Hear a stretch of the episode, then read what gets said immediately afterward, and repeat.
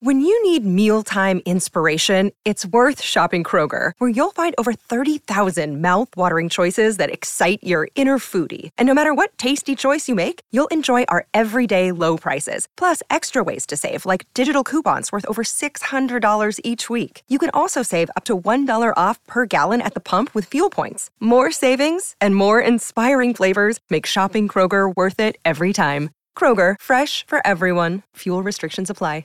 Another day is here, and you're ready for it. What to wear? Check. Breakfast, lunch, and dinner? Check. Planning for what's next and how to save for it? That's where Bank of America can help. For your financial to-dos, Bank of America has experts ready to help get you closer to your goals. Get started at one of our local financial centers or 24/7 in our mobile banking app. Find a location near you at bankofamerica.com/talktous. What would you like the power to do? Mobile banking requires downloading the app and is only available for select devices. Message and data rates may apply. Bank of America N.A., member FDIC. Running the option on first down. Hagan has it. He has Rome. He's got one man to beat. Now he pitches to Flanagan, and he may take it all the way. Flanagan's in for the touchdown. McKinley Wright from the logo. Oh, got it! Oh, McKinley Wright. Breaks a tackle. Touchdown. Touchdown. That's 5 for Chris Brown. The defense of Tomlinson. Colorado is going to the NCAA tournament. Stewart with time, lets it go, he's got 3 people down there, the ball's up in the air, caught, touchdown, caught by Westbrook for a touchdown. I think they like my Colorado swag, cause when I'm in that play, I don't really know just how to act, and when I'm in that go, you know I'm acting bad, holla get a bus with my Colorado swag. Welcome into the DNVR Buffs podcast presented by the American Raptors. I'm Henry Chisholm, and here's the plan for today. So usually we do separate podcasts, one for like the media availabilities, one for what to expect from the next opponent. We're going to push those together this week because I'm not going to lie, the media availabilities weren't all that interesting.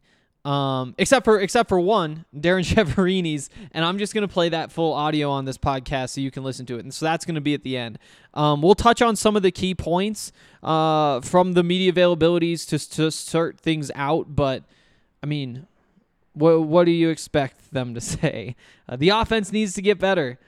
The defense needs to clean a couple things up too. Special teams, some mistakes, but they're bailed out. There really isn't all that much to talk about, but we'll touch on the important parts and then move along, talk about USC, close things out with Darren Chiaverini. So let's just jump in. I think the big storyline, what I've been talking to guys about, is just mostly K.D. Nixon, because again, like, I talked to Montana Lamonius Craig yesterday, and we talked a little bit about, you know, adjusting, being on the field, that sort of stuff. Nothing all that like revolutionary, but the big thing is like, so you get K.D. Nixon back. What's that like? And he's excited, obviously. He said that he hasn't talked to him at all, but he's excited to talk to him after the game, and you can tell that that's like a little bit of a motivating factor. It's weird because KD really hasn't had too big of a role with USC this year. I think he's returned some punts. He's been on the field. It's usually like 15 snaps a game, 20 snaps a game, something like that. Caught a couple passes, but not anything all that significant. That was kind of the storyline. And again, like, I really just didn't have anything that I needed to talk to these guys about this week. So also on K.D. Nixon, you know, I also talked to Dimitri Stanley about it. I talked to Makai Blackman about it, and everybody really is excited. You know, you talk to him about anything else. You know, how do you get through the situation like this? And it's like, well, you know, we just got to keep working, just got to keep getting better, that sort of stuff. But you ask him, what about K.D. Nixon? And like Makai says, oh, we were just talking last night. We were texting last night. These are like a group text that he's still in that, you know, That sort of stuff. And there's going to be a story up on that tomorrow, too, so be on the lookout for that. Yeah, I mean, there, again, like, just isn't all that much to talk about. Dimitri said the same thing, like, he's excited to see him. Caught him off guard when he transferred, didn't see it coming. Same thing for Makai, but, yeah. Makai is obviously going up against a pretty good receiving core. Drake London leads the way for USC. We'll talk about the rest of those receivers in a second, obviously, but it's kind of Drake London and then a big step down, which is kind of what you expect when you have a first-round draft pick at receiver and he's 6'5" and he's fast and all those things. But I think that they definitely see it as a challenge. You know, Kedon Slovis, the quarterback, too, they want to go get him. They want to pick him off, and we'll talk again later, but that's possible. And so they're pretty motivated by that on the defensive side of the ball. And then offensively, you just got to get something going. Dimitri did say that he likes the late night, or no, he likes the like noon kickoff a lot better than the late night games. Like they were 8:30 Mountain Time, but 7:30 in Arizona against Arizona State. He says he prefers the afternoon. To him, he says that's kind of like prime time in college football. Like that's when people are actually tuned in and watching. Also, actually, everybody I talk to, you know, without asking, like I think a lot of it. So I usually just say like, yeah, how was practice today? And I say that because I'm trying to get the recorder to open up because I always forget to do that beforehand. But a lot of people have said like, I mean, everybody I talk to said it's actually been a really great week of practice. It's probably been the best week of practice this season. And I asked Makai, what does that even mean? And he said, like, people are just flying around. They want to improve. They want to get better. Just high intensity, that sort of stuff.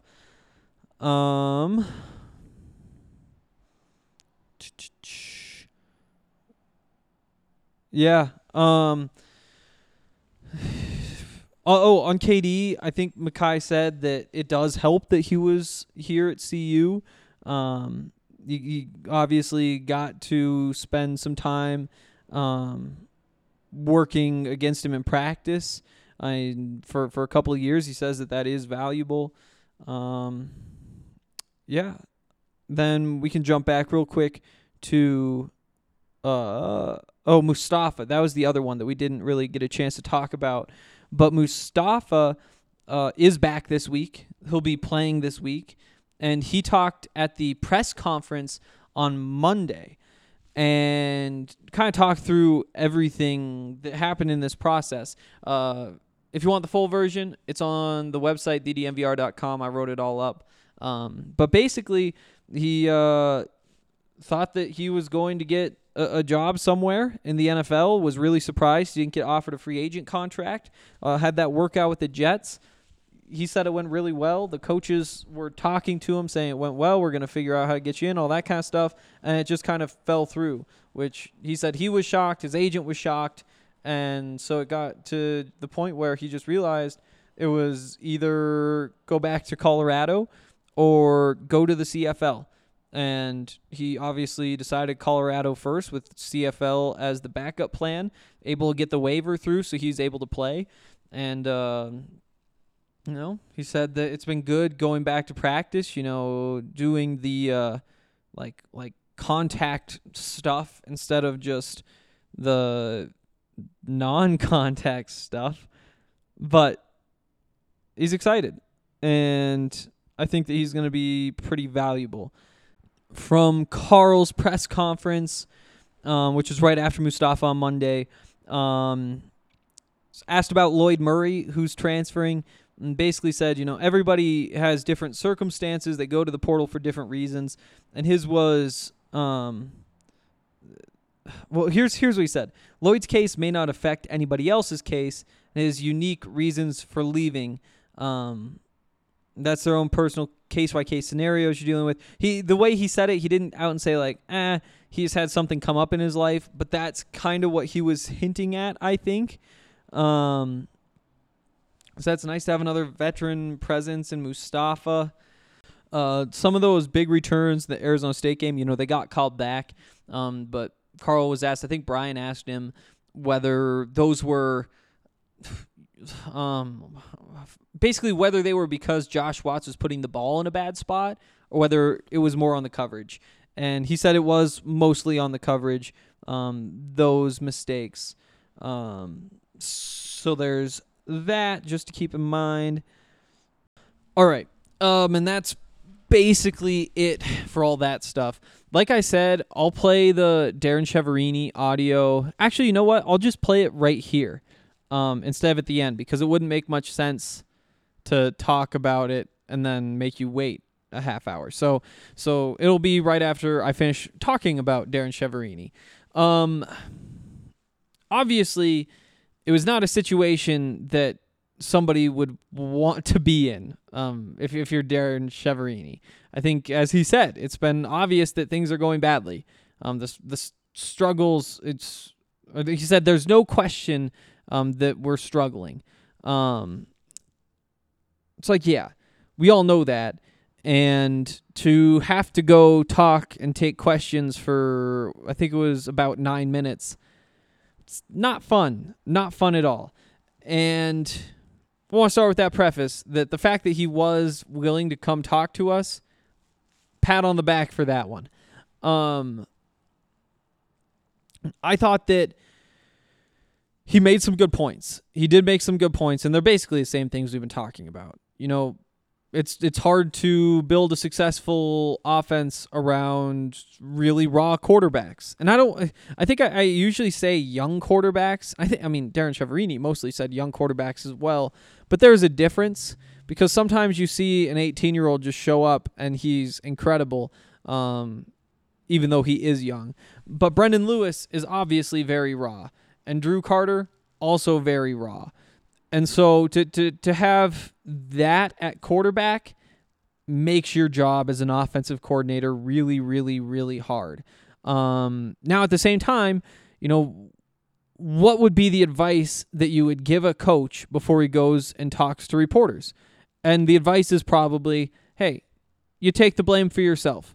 That's like the classic move that all fans know, is you just say, oh, this is my fault, regardless of whether it is or not, because it's just like, first of all, it's like nice to take that load, that burden off of the rest of the team, whether it's the coaches, whether it's whatever. But also because at this point, fans kind of expect it, So I didn't think really did that, which again, there's kind of a balance here where Darren Chiaverini is kind of on the hot seat. And not even kind of on the hot side. It's the hot seat. At this point, he is on the hot seat. He needs to change some things, or odds are, he needs to change some things, or he won't be the offensive coordinator here next year. I don't even think it's like an odd situation. It's kind of an odd situation. Is it 50-50? He doesn't have his job next week if things don't go well this Saturday? Potentially.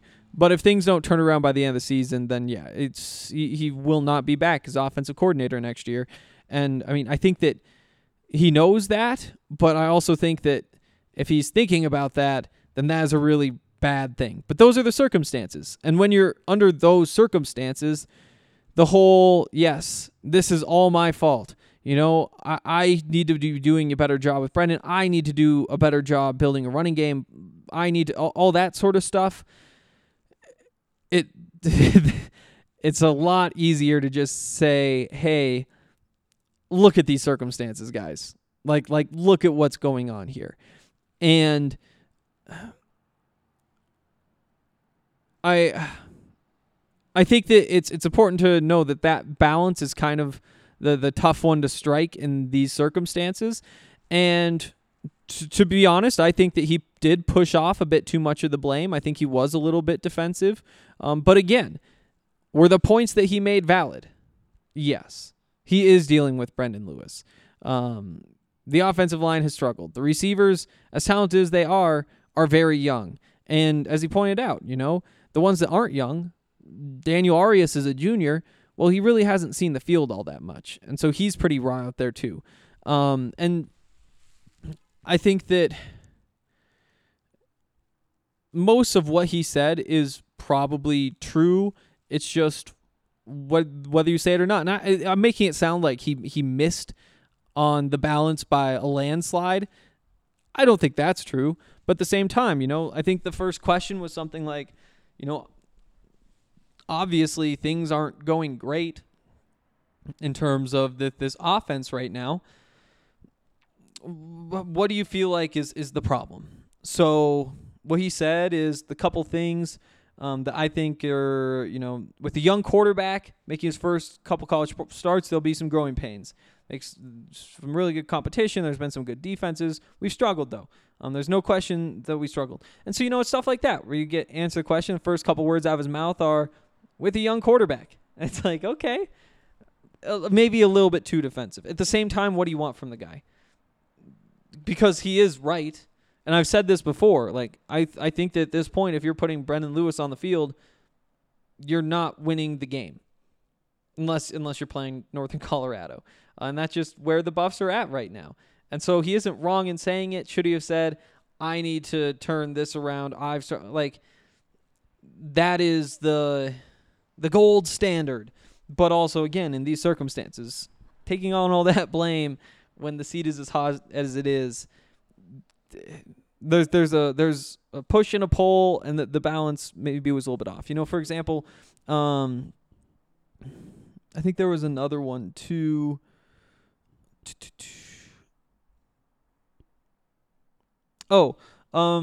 Talking about kind of the pressure. I mean, you guys have probably seen it on social media and stuff. People are not happy with Chev. For a minute, I'm pretty sure that Fire Chev was trending on Twitter. And you basically got asked, like, do you feel some of that heat? And he said, you know, at the end of the day, we're all in this together. It's like, dodged it just a little bit there. But he said, you know, it's a team effort. And when things go wrong, I get blamed. When things go right, I get the credit. It's that the exact same thing is true for Karl Dorrell. It's true for other guys as well. And that's just kind of the way things go. Would it have been a little bit better to say, yeah, I feel it, and I understand why. People are frustrated because we've put up 13 points in the last 10 quarters, 11 quarters, whatever it is. That probably would have been the right way to play it. And I think that in general, you know, just maybe a little bit defensive. When you look at the circumstances, though, if you were to ask me beforehand, regardless of who the offensive coordinator is, but just plop anybody down in the situation, you say, is that guy going to be defensive? Say, yeah, he's going to be defensive. Look at what happened.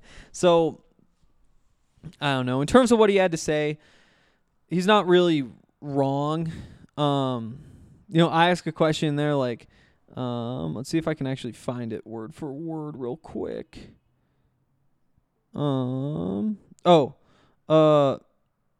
I said Jared Broussard hasn't been able to put up the numbers he put up last year. What's been the difference there? And he said, well, he's not getting as many touches as he did last year because you're getting Alex in there, you're getting a shot in there. It's like, well, yeah, he had 16 carries a game last year. He had 11 carries per game this year, but also like he averaged 5.7 yards per carry last year, and it's like 4.3 this year. So there's some of that sort of stuff where it's like, that one in particular, I didn't love that answer. But yeah, you know, again, props to the guy for even showing up to this because he did not have to do that. And that was not a time where I bet he wanted to answer about a lot of questions. And you got to give points just for showing up in that circumstance. So I don't know. Curious what you guys think. And to be honest, you know, I think that everybody kind of comes into this situation biased. You know, whether it's Chev biased toward, hey, look at these circumstances against me, whether it's fans who have maybe never seen an offense struggle quite like this. 13 points in 11 quarters, that's got to be one of the tougher stretches in the last, you know, couple of decades since things kind of turned south here in Boulder. You know, I think that maybe it's emotional. It's emotional is what it is. and you have that bias. And so it's one of those things where we talk about a lot where, you know, people complain about the sideline demeanor from Karl Dorrell. And because he isn't over there screaming, he isn't yelling, he's doing those sorts of things. And people don't like that. But it's like, if they were winning, I think he'd feel fine with it. And on top of that, you know, if he was screaming up and down the sidelines at the refs for 15 minutes straight like Mike McIntyre did, people wouldn't like that either. And so, I don't know. I don't want to call you guys out, but I think that all of us are biased in some way, just like me. I wonder what mine is. I want this season to be fun so that my job is more fun. So I look for the bright side. I don't know. Maybe that's a little optimistic for myself, but yeah. I guess that's really all there is to say. We'll let Darren Chiaverini talk for himself. We'll see what happens because, again, like I wrote about this when I wrote about everything that happened on the website. Again, check that out.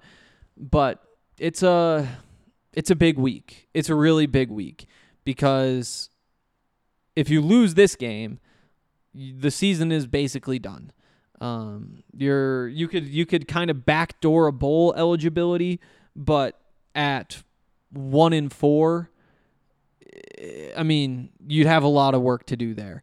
And when it comes to actually winning the Pac-12 South, which I think is kind of the goal every year, and after how well things went last year, I think that was kind of the goal.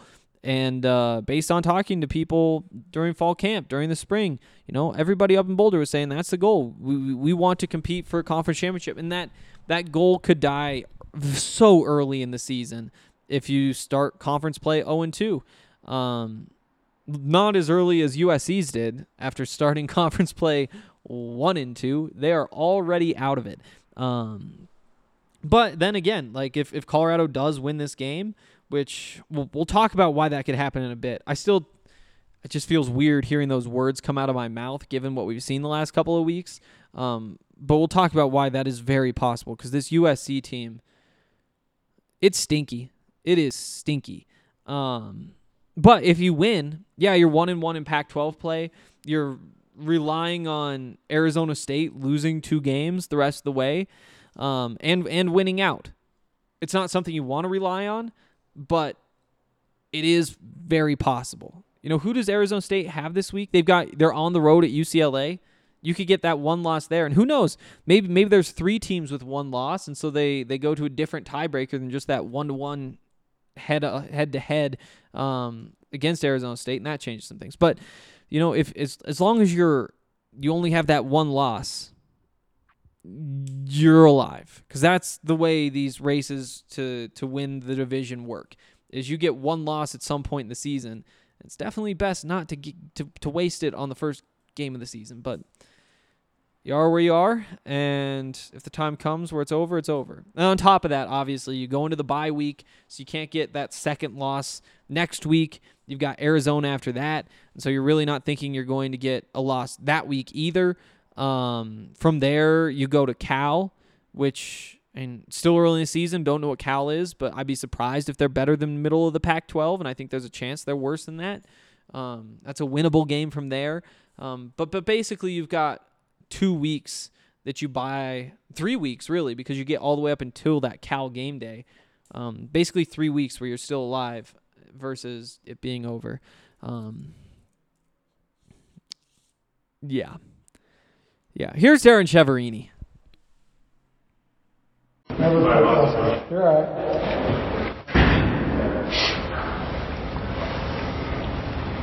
right. Well, obviously, the offense is struggling lately. And yeah. Let's get your take on that. Like, what do you feel like is really the issue? Well, a couple things. I knew that with a young quarterback, you know, making his first college starts, there'd be some growing pains. You mix in some really good competition and some good defenses, and we've struggled. There's no question that we've struggled. But I think you see it around college football. You see it in the National Football League when young quarterbacks are playing, and there's a development process. There's steps that need to be made, and he's gotten better each week. And he's going to continue to get better. I'm seeing growth from Brenden. I really am seeing growth. league. And it's not just Brenden. There's guys around him that need to make plays. There's a lot of young players playing too. You know, receivers were playing, you know, a couple of true freshmen. You know, Jake Wally's a freshman, you know, and we got some veteran interior pieces, but there's a lot of youth around them. And so we're going through some growing pains, there's no question, and playing good competition has kind of shown those growing pains. I know you guys expressed confidence in Brenden throughout the offseason, but when you lose Sam Moore, the transfer portal, JT Stroud to injury, and you have no choice but to play young guys, how much more difficult does that make it? You know, it's I'm excited every morning I get up to come to work, because you get a chance to change young men's lives. You get a chance to make them better and show them the way. They're learning the way right now. They're learning how to practice the right way. They're learning how to grind in games against good competition. You know, we're playing good football teams, and so we're getting a lot of, you know, trial by fire. But I see improvement week to week. I really have, and we'll get better. You know, we're developing this offense. It is young in a lot of places. And even though we have some veteran pieces, when you have a young quarterback and some young pieces around him, it's going to take some time. And I know people get frustrated. I get frustrated. But you got to stay the course, and you got to keep coaching them and keep working to get better. Darren, with a young quarterback like Brenden, who is going through some growing pains, do you at all feel limited as a play caller, just in what you can give to him? It's not so much being limited. It's just you have to know where you're at offensively. And right now, you know, it's not like when we had Steven Montez or some other veteran guys that have played 3 or 4 years. He's a young quarterback. Drew Carter's a young quarterback. There's 2 freshmen scholarship quarterbacks right now, and we're trying to build game plans and build practice scripts to develop these players for this year and for future years. So, you know, as a play caller, you got to know what you got. You got to know as a coordinator where you're trying to take this thing. And I think we did a better job last week against Arizona State of running the football and helping Brenden. And then he's making some plays as well. So we'll continue to do that. And he'll grow as the season goes on. You'll see his growth from week to week. Have there been any points where it's been tough to keep guys' morale up? This is what we do. And you, as a coach and as players, we have to understand this is what we do. There's going to be adversity. There's adversity even when you're winning. So you have to look inside yourself, challenge yourself individually. Us as coaches have to challenge the group, and we have to come to work each day being positive and focus on getting better. And that's where we're at. We're focused on getting better every day. Jared Broussard hasn't been able to put up the numbers he put up last year. What's been the difference there? He's not getting as many touches as he did last year. You're playing more running backs. I remember last year you guys were talking about he gets too many touches. So, you know, we're balancing it out. We got him getting touches. We got Alex Fontenot back in the mix. Ashad Clayton has grown up a little bit this year, and he's getting touches. You know, so we have more backs getting touches. So Jarek's fine. He's a really good football player, and you see it when he gets the ball. He makes things happen. Obviously, we've seen Brenden, you know, be able to have success with the run. But how important is it for you guys to get that pass game going to kind of back? Yeah, there's no question we got to get it going, and we're working on it every day. You know, Coach Dorrell obviously is an offensive coach. He was my coach, you know, and I'm a former receiver, and obviously love to throw the football. But we're developing these guys. We're a younger receiver too. We're missing some pieces there too with guys being out. So when you're playing, you know, Brenden Rice is a freshman, Montana's a freshman, Ty Robinson's a freshman, Chase Penry's a freshman. Really, only veteran presence you have right now is Dimitri Stanley, and then Daniel, who hasn't played a lot of football. So it's a young receiving corps as well, and they're getting better. You're seeing it in practice. They're making contested catches. They're taking the next step, and then that passing game will start to open up and be like, okay, I see it now. And believe me, we're wrapping it, and we're working on it every day. Obviously, your head coach has an offensive background, and Danny's called plays before. How exactly does kind of the game planning work between you guys, and as well as in game? We do a great job of working together, even with Coach Dorrell. Coach Dorrell sits in our meetings. We talk. We have on conversations about our personnel and how we can attack people, and Coach Langsdorf's very involved in that, and so is the whole offensive staff. At the end of the day, putting a game plan together is about your personnel and where's your strengths and where can you attack defense. So we're doing those things weekly, and as these guys continue to develop and grow, we'll keep taking those next steps. But it's going to be a progression. It's going to be a progression. We are developing this offense. It's not a veteran-laid group across the board. It's a young group that's taking baby steps and growing pains. And we're all in it together. We're all invested in this thing together, because we will get it there. I know people are frustrated, but we will get it there. It's going to take hard work, and it's going to take each week showing progress. Karl mentioned last week, I think the phrase he used was like poking his head into the offensive meetings a little bit more. What does that shift look like? No, he's in there, and we have honest conversation. He's been great. We have a great relationship. we go back 20-something years. And so he can say things to me, and it's not going to offend me in any way. So we have a great relationship. I enjoy the input, and at the end of the day, we got to put together a plan, and we got to all go out there and execute the plan. And so sometimes that's easier said than done, but I see they're getting better. We played some good football teams, and we're making progress, and the key thing for us is development and making progress week to week. So when things aren't going well, the public likes to point fingers. Oh, of course. There's a lot of fingers being pointed at you right now. Oh, of course. You felt some of that. Do you feel some heat? You need to be better. It's at the end of the day, we're all in this together. When we're playing well, I'm going to get a lot of credit. When we're not playing well, I'm going to get a lot of criticism. I get there. Same thing with Coach Dorrell. He's the head football coach.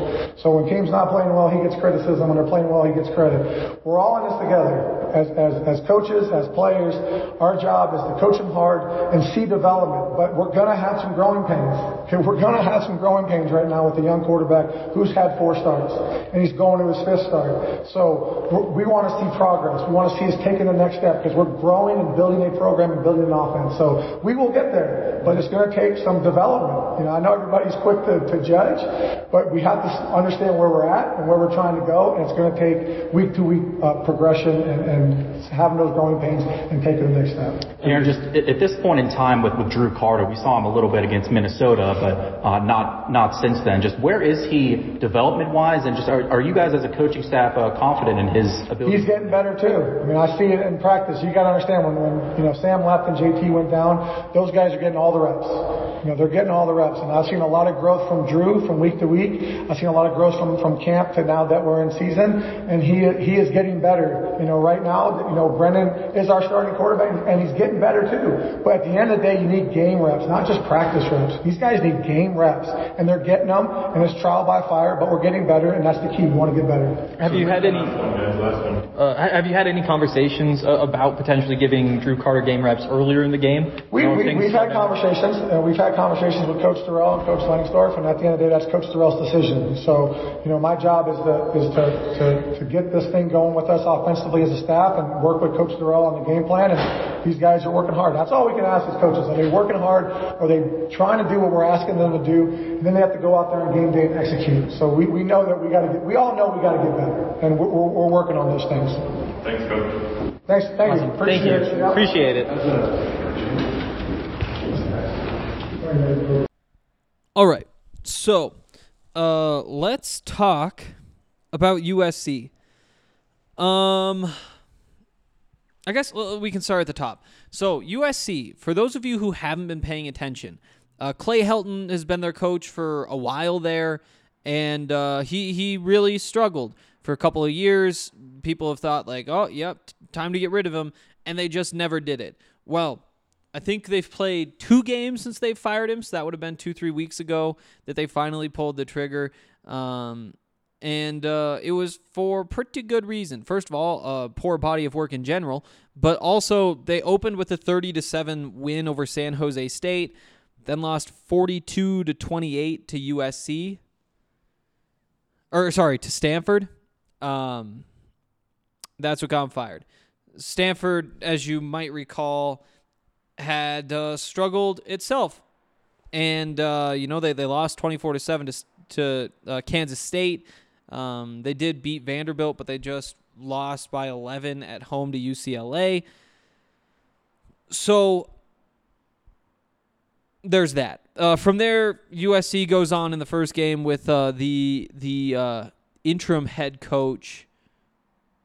Oh, what is his name? I can't remember off the top of my head. But they beat Washington State 45-14. Then they lose to Oregon State this week at home 45-27. So things are going poorly. I want to talk a little bit about that Stanford game, because Stanford, in that loss to Kansas State the week before, just got pushed around. Like, they got bullied. They couldn't get anything going offensively, couldn't run the ball really at all. And on the other side, Kansas was able to run the ball on them. So in that game, 39 rushing yards for Stanford. Then the next week, they go and play USC. They put up 141, almost 5 yards per carry, 3 touchdowns on the ground. The real big number in terms of the rushing yards that USC has given up came against Oregon State when Oregon State ran for 322 yards on almost 6.5 yards per carry. So the way to beat this USC defense, pretty clear. You run on them. And that is kind of what you want to hear if you're CU fans, because throwing the ball, not really an option. And you look at the way this defense is constructed, and there's a few names worth knowing. The big one is Drake Jackson. Drake Jackson is an edge rusher, number 99. Just a crazy talented guy, a potential first-round pick. So far this season, I think he has like 10 pressures. Only one sack, though. So, I mean, not really living up to the hype, I think is fair to say. From there, you look into the secondary. They've actually had a few pretty exciting players back there. Isaac Taylor Stewart is a draft prospect. It's kind of fun, like, reading up on the USC guys because they all have, like, crazy backstories. But Isaac Taylor Stewart, cornerback, wears number 6. And he was a first-team All-American in track. Ran a 4.44 40 out of high school. Five-star recruit. Like, all that sort of stuff that you're just like, oh, yeah, of course. Because those are the guys that USC gets. Freak athlete. Still not, like, refined in coverage.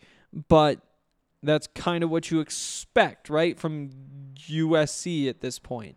From there you go to Isaiah Polamau, the safety. He's been there for a while. Last year he looked great next to Talanoa Ufanga. Ufanga moved along. He's more the box safety, and he is more of like a deep safety. Polamau is. They've just got so many guys. But again, you don't really get scared of the edge rushers. I will say, like, of the defense in the front seven. Wow, this has been a rough day. Tuli Tuapolotu, he is kind of the other edge rusher at this point. Nick Figueroa, I'm actually not sure if he's healthy at the moment, but he's another name to know. But they're just on the boundaries, basically all the way up the defense. Pretty good, and in some spots, really good. In the middle, though, they, like I said, just struggle. Just struggle. And that's why you think that if there's a week where Colorado can put it together and run the ball, this is kind of it, which is crazy to say because it's USC, typically one of the best teams in the conference, but their weakness is Colorado's strength. And to be fair, it hasn't really been much of a strength to this point because Colorado has struggled to run the ball. You know, Minnesota a couple weeks ago, negative 19 rushing yards. That's not good. The offensive line in general, they've just been kind of letting guys push by them and making mistakes. And if 1 in 7 plays, each one of those guys makes a mistake, well, that's 5 out of the 7 plays where there's a mistake, and that's not perfect math because sometimes they'd overlap, but you get the point.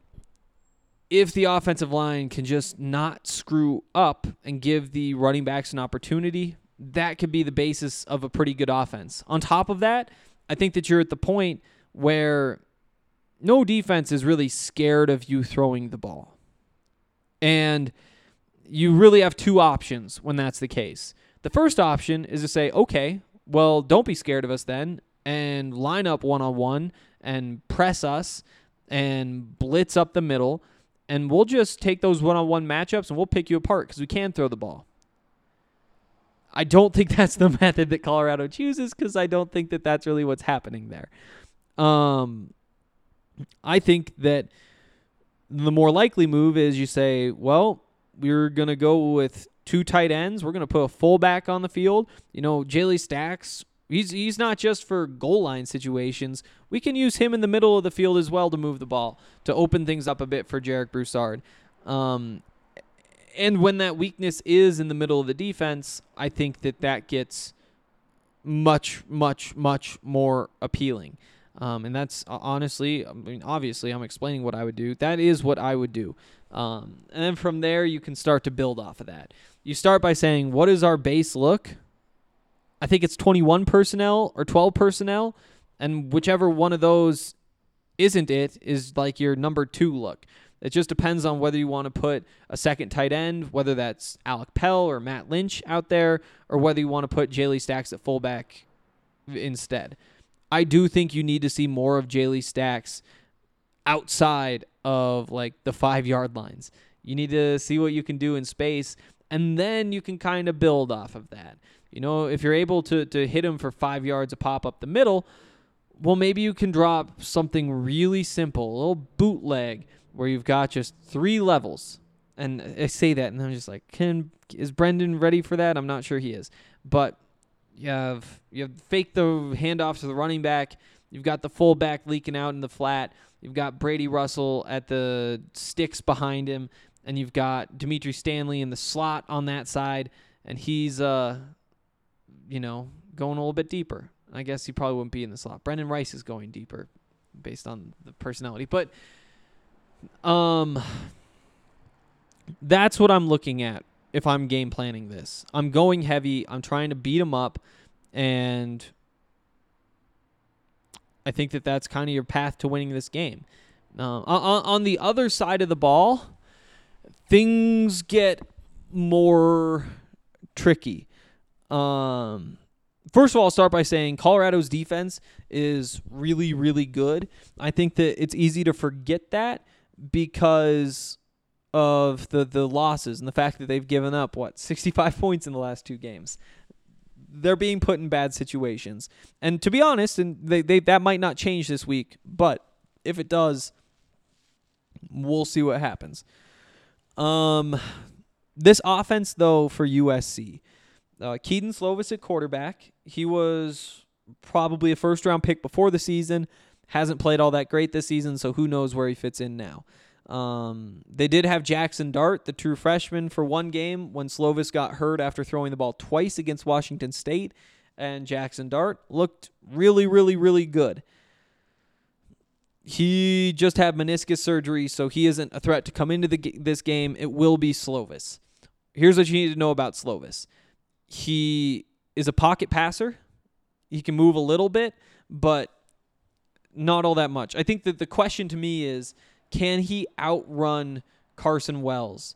If, let's say Carson's lined up on the quarterback's right side, he gets inside the tackle, makes some pressure, chases him out the pocket, and so because he kind of chased him out, he's got like Slovis has a three-step advantage. Can Carson Wells close that down and get a sack against him? I'm not really sure. I think that's really close. I think that's the best way that I can explain it.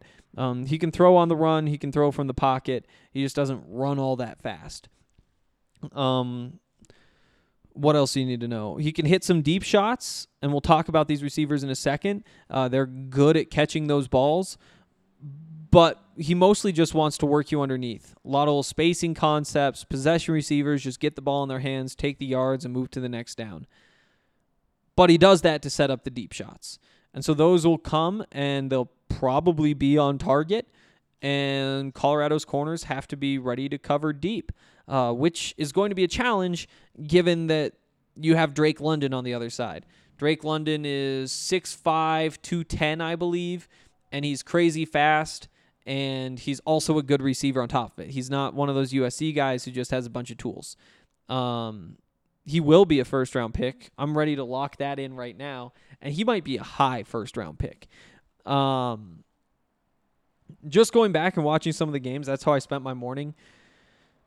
He catches everything. You put the ball up high, he'll go up and get it. But even when you don't, even though he probably should because he is so big, he still finds a way to bring the ball in. He's got the footwork. He has such strong hands. He is tough to stop.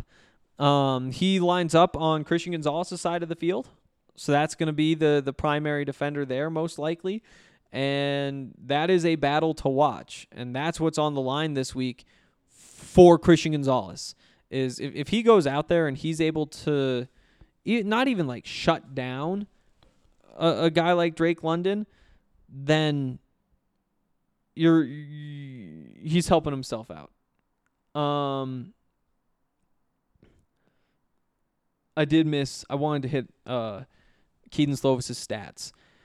This week, 31 of 49, 355 yards, a touchdown, 3 interceptions. There were some bad throws in there. There will be opportunities for these DBs to make plays. We've been talking about how they haven't been able to actually force the turnovers. You're just waiting for those to finally come. I do think that this is the week. Just because Slovis is so cold right now, they're going to throw the ball so many times. There's going to be opportunities, and I think they take advantage. Back to Drake London, though. Leading the country in receiving yards, leading the country in receptions. That's really impressive considering that he's like a deep threat at 6'5". But like I said, they work underneath so much. They want to just keep the offense on track, pick up the short gains, and then that opens things up over the top. You know, we'll just run through these games for Drake London. 12 catches, 137 yards against San Jose State, 4 for 68 and a touchdown against Stanford in the loss, 13 catches, 170 yards and 2 touchdowns against Washington State, 10 catches, 165 yards against Oregon State. Whew. He is just a monster. And he is the focal point of that offense.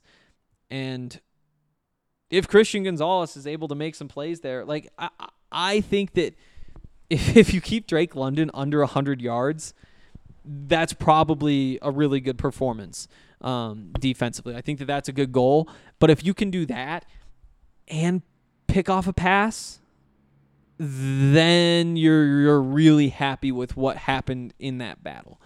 Behind Drake London, though, not a whole lot, which, I don't know. Again, like, they have a bunch of really big guys who are fast and strong, and they'll make some plays. Taj Washington, I think is his name. Let me double-check that. Drake London, number 15, by the way. USC doesn't put names on their jerseys, so it's good to know that. Taj Washington, that is his name. He also makes some really contested catches, and he's another big, strong guy. Again, just looking. So 540 receiving yards for Drake London. Behind him, you've got 175 for Taj Washington, 89 Gary Bryant, 71 Kyle Ford, 62 Eric Cromanoke, 56 Joseph Manjack, 56 for the running back Keaontay Ingram. So you've got a bunch of guys that are, 50 to 100 yards. You've got Taj Washington at 175, and you've got Drake London way out in front. They're still figuring out who their other receivers are. And I think because of that, the way that you defend this passing game is by sending 5 guys at the quarterback. So that's what? In a dream world, you've got Terrence Lang, Mustafa Johnson inside.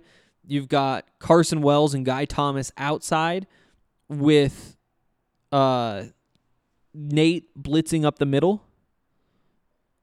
And then behind that, you've got man coverage across the board with your free safety, Mark Perry, kind of playing over the top with Drake London. It lets Christian Gonzalez get more physical, get up into his body up close, because if he does get beat over the top, that is where Mark Perry is looking, and everybody else is just kind of on their own island out there. Because Makai Blackman can take away a number 2, Nigel Bethel can take away a number 3, and yeah, that's how I set this up. In terms of the running game, they're like between the tackles runners, and this offensive line, that's where their strength is. I think it's the left guard, Andrew Voorhees. Is it Andrew Voorhees? There's another Voorhees, and that throws me off. Yeah, it is Andrew Voorhees. He is incredibly talented for left guard. And outside of that, like I said, their best blockers are in the interior. Their tackles have struggled. It isn't a great group overall. It's a pretty bad group overall, honestly. They got Keaontay Ingram, the transfer running back from Texas, and he is kind of like Melvin Gordon, But if you guys watch the NFL, it's like NFL Melvin Gordon. It's not like Wisconsin Melvin Gordon, who's going for 250 yards.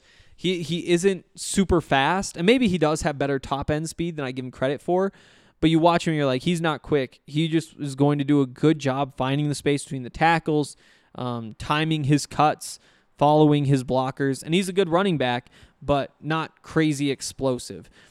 And they don't really have threats around the edge. So because of that, I mean, obviously you're going right at Terrence Lang, Mustafa Johnson, Jalen Sami, Naeem Rodman, and then behind them, Nate Landman. You feel pretty good about the ability to stop that running game. And again, with that passing game, when you look at that offensive line, you should be able to get pressure off the edges.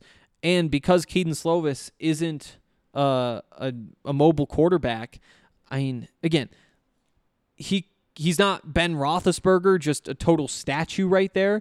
But if you're looking across the Pac-12, there's only one or two guys who are less mobile than he is starting at quarterback right now. So he's not a threat to run. You're willing to just tell your pass rushers to get at him. And with Carson Wells, I think this is the week that he has to show up. And I don't even know if that's fair. He has to start putting some numbers up. I think he's played solidly. I think he's played well so far this season, but it's time to start converting some of those pressures and those sorts of things into just straight up sacks. I think that he can do it against this group. Obviously that speeds things up. The more that you can force these guys to throw those underneath passes, the more you get to see them throw those underneath passes. And, Makai Blackman, Christian Gonzalez, those are some really smart players. And if you try to throw that same route a couple of times, they're going to see it coming and they're going to jump it. So that's my plan there. I guess that's really all that I have today. I do think this game is winnable. And we've talked plenty about how all of this works and why this game is so important. I think there's a lot on the line for, obviously, Darren Chiaverini. I mean, for the whole team. The season is basically... it's not over because you can still fight for bowl eligibility, but you already know on the second day of October, I guess it would be, that you're not competing for a conference championship, and that's just not where you want to be. And after that, that's when you get a little more drastic as Karl Dorrell. You say, hey, this isn't working. We need changes. And we're going to start throwing more of these young guys out there and see if they pop, because you're not too worried about what happens if they don't pop and things go poorly. That's where you probably see a lot more Drew Carter. With the bye week right there, you can get him ready to go. Give him the best chance that you can give him. And if it doesn't work out, you go back to Brenden. It's a big week, and this is a winnable game. I think. Let me check this line before we get out of here. DraftKings Sportsbook. We love the DraftKings Sportsbook app. Please be something I want to bet on. Let's see. Colorado is a 7.5-point underdog, plus 230 on the money line. Over/under set at 51, but that means you need 25.5 per side to push it. DraftKings pick of the week. We're going under on that 51-point money line because Colorado's defense is going to be able to hold this offense to 24, 25 points. I don't think Colorado's offense puts up more than that. And if they win, it's because the defense hold them to 14, 15 points, So there's our pick of the week. That's going to do it for today. We'll be back tomorrow to talk about the game. Make sure you tune in for that. We'll see you then.